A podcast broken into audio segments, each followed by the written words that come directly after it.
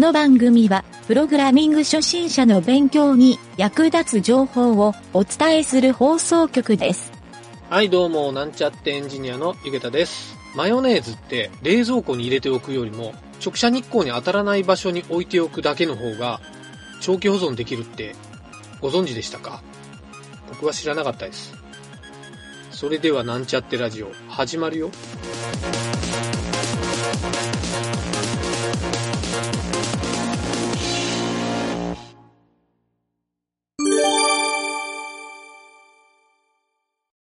はい、それでは、レスポンシブデザインの理解度を上げる話、えー第6回目です。はい、今回はですね、ブラウザーサイズの扱いっていうですね、レスポンシブデザインの結構核の部分になる話をしたいなと思います。デザインをする人が最も理解しなければいけないのは、PC ブラウザーで一定サイズでデザインしてはいけないということですね。はい。これは今回のレスポンシブデザインのお話をする初回にも話したんですが、えーまあパソコンのブラウザーっていうのは結構ですね、サイズが一定で使ってるってことはない人が多いんじゃないでしょうか。あとですね、画面いっぱいに表示をして使うっていうケースもちょっと少ないんじゃないかなと思うんですよ。はい。Mac とか Windows のいわゆる GUI って言われてる OS はですね、ウィンドウをいろいろ重ねて表示をするように使うことが多くて、いろいろですね、たくさん画面に表示をして、それを、えーウィンドウの部分をクリックすると、そのウィンドウが前面に来て表示されるんですけど、まあ、いわゆる画面上にですね、たくさん表示をさせるっていうことを前提に作られてる GUI っていう OS になります。はい。なのでですね、えっ、と、ブラウザアプリケーションを立ち上げたときは、おそらくデフォルト状態の表示サイズになると思うんですが、まあその表示で使っている人が多いんじゃないかなと思われます。で、これはですね、おそらく画面の、大きさも、まあ、モニターのサイズもまちまちだったり、使ってるグラフィックボードの性能によっても画面サイズがまちまちになってくるので、えーそれにいちいちちょっと合わせていくっていうのも現実味がないので、やっぱりですね、どのブラウザーサイズでデザインをするといいかっていうルールを決める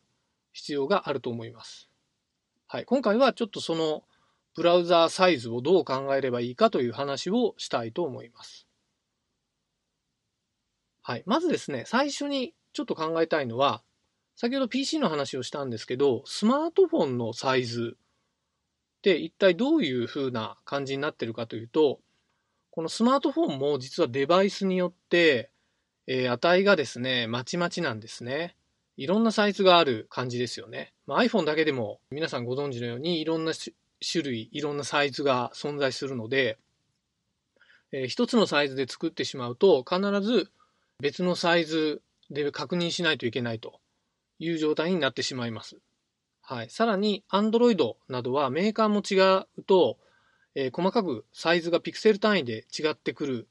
場合もですね、結構あるので、それもですね、なかなか本体が入手できない、まあ、手元にないっていうケースも多いので、Android の確認っていうのは、なかなかちょっと難しいケースが多いというのも、えー開発の現場でよく聞く話になってますね。はい。で、僕がですね、えっ、と、これまでやってきた経験で言うと、スマートフォンの一番小さいサイズ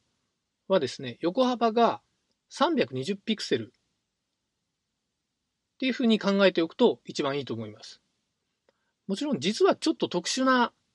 デバイスで、まあ、スマートフォンに特定しないんですけど、320ピクセルより小さい表示っていうのも実はあり得てですね、まあ、簡単に言うとパソコンでそれよりちっちゃいブラウザの大きさにすると、えー簡単にブラウザサイズがかなりちっちゃいサイズで表示することもできるんですが、まあそうした320ピクセルで実は最低表示みたいな仕様で値を調整しておくのが一番いいと思います。はい。なので、えー320ピクセルっていうのをスマートフォンのデフォルトサイズでして、例えば僕がよくやるのは、えー500ピクセルで PC 表示に切り替えるってやるんですけど、えーその320から500ピクセルの間は、リキッドレイアウトの320ピクセルっていう扱いにします。はい。なので広げると320ピクセルがセンタリングされる表示になると。これと同じようにパソコンは、まあ、500ピクセルなんですけど、700ピクセルから1000ピクセルのどっかの値を基準にして、そこを最小値というふうにして、まあ、700ピクセルでセットすると、500ピクセルから700ピクセルは、えー、横スクロールが発生する。で、700ピクセル以上は、えー、700ピクセルの要素がセンタリングされると。っていうような状態で、えー、デザインすると、実は、えーと、これがですね、確認をするときに、え、カラー文字とかそういうのを一番ですね、効率的に確認できる方法じゃないかなと思って、えー、僕はですね、この値で使うようにしています。えー、実は中間値でですね、よくタブレットっていうふうに言われるんですけど、まあ、タブレットもですね、実はこの500っていうのを基準にすると、えー、縦置きにした場合と横置きにした場合で、え、どっちかに切り替わるので、まあそこもですね、実はレスポンシブデザインでうまく切り替えられれば、かなりですね、効率的にいい感じに見ることができるので、え、おすすめですね。はい。で、これをですね、実はライブラリーでやると、まあ、ブートストラップなんですけど、以前この番組でもブートストラップの説明はしたんですが、えー、このブートストラップはですね、実は4パターンの区切りの値があってですね、えどの値かというと、画面サイズ、横幅サイズが、まずですね、576ピクセル。これより下のものは、スマートフォン表示になるっていうものですね。で、次に、768ピクセル。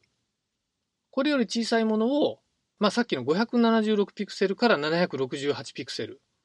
はい。この値が2つ目ですね。えー、次に768ピクセルから992ピクセル。この間が3つ目の値。で、992ピクセルから1200ピクセル。ここまでが4つ目の値。あとはそれ以上。っていうこの、まあ5段階ですね。4つの基準があるんですけど、5段階の切り替えができるというライブラリーになります。はい。なので、ちょっとこのライブラリーを使う場合は、この数値をもとにデザインをするのが一番効率的ではないかなというふうに考えられるので、えー、まあ、ただですね、そのライブラリーを使う場合でも、それぞれの値の幅の中のこの基準値っていうのを自分でセットしてですね、それのレスポンシブデザインプラスリキッドデザインっていう構成でデザインすると、まあ一番ですね、え、ー、と、負荷が少ないというか、工数的にも、え、早くできるんじゃないかなと思うので、まあ僕としてはそれがおすすめですということですね。はい。まあそんな感じでですね、え、今回はブラウザーサイズの扱いについて、えー、いろいろお話をしたんですが、はい、明日はですね、このレスポンシブデザインの最終回としてお話をしたいなと思いますので、えー、よかったら聞いてください。はい、本日は以上になります。